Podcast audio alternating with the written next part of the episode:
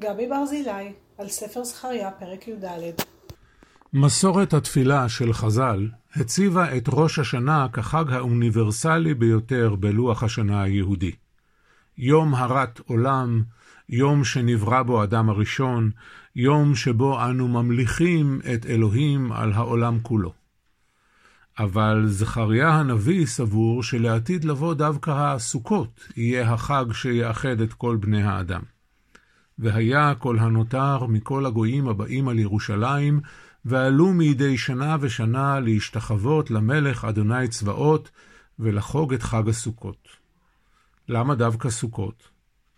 רבי שמואל בן מאיר, נכדו של רש"י, בפירושו על מצוות סוכה בספר ויקרא פרק כ"ג, מספק לנו נקודת השקפה אפשרית לפתרון השאלה הזאת.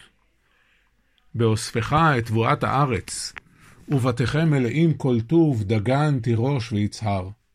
למען תזכרו כי בסוכות הושבתי את בני ישראל, ואל תאמרו בלבבכם, כוחי ועוצם ידי עשה לי את החיל הזה. וכסדר הזה נמצא בפרשת עקב תשמעון. וזכרת את כל הדרך אשר הוליכך אדוני אלוהיך זה ארבעים שנה, וגומר. ולמה אני מצווה לך לעשות זאת?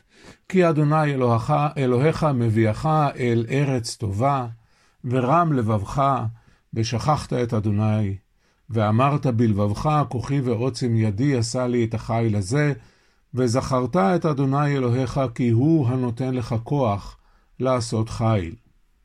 לכן יוצאים מבתים מלאים כל טוב בזמן אספה, ויושבים בסוכות, לזיכרון שלא היה להם נחלה במדבר ולא בתים לשבת. ומפני הטעם הזה קבע הקדוש ברוך הוא את חג הסוכות בזמן אספת גורן ויקב.